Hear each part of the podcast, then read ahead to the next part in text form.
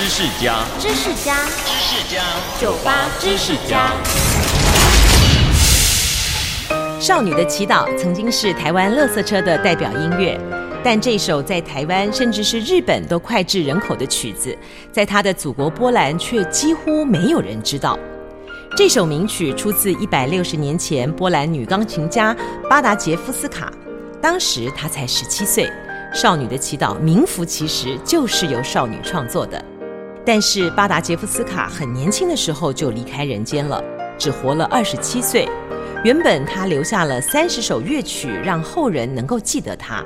却因为第2次世界大战让她的作品在祖国失传。战争当时苏联入侵波兰，这首少女的祈祷的祈祷2个字具有宗教意涵，被认为会阻碍实行社会主义，所以成为了禁歌，连带让巴达杰夫斯卡的作品在波兰成为绝响，反而在世界遥远的另一端，随着垃圾车成为普遍传颂的乐曲。我是尹乃菁，收听98知识家，让你知识多增加。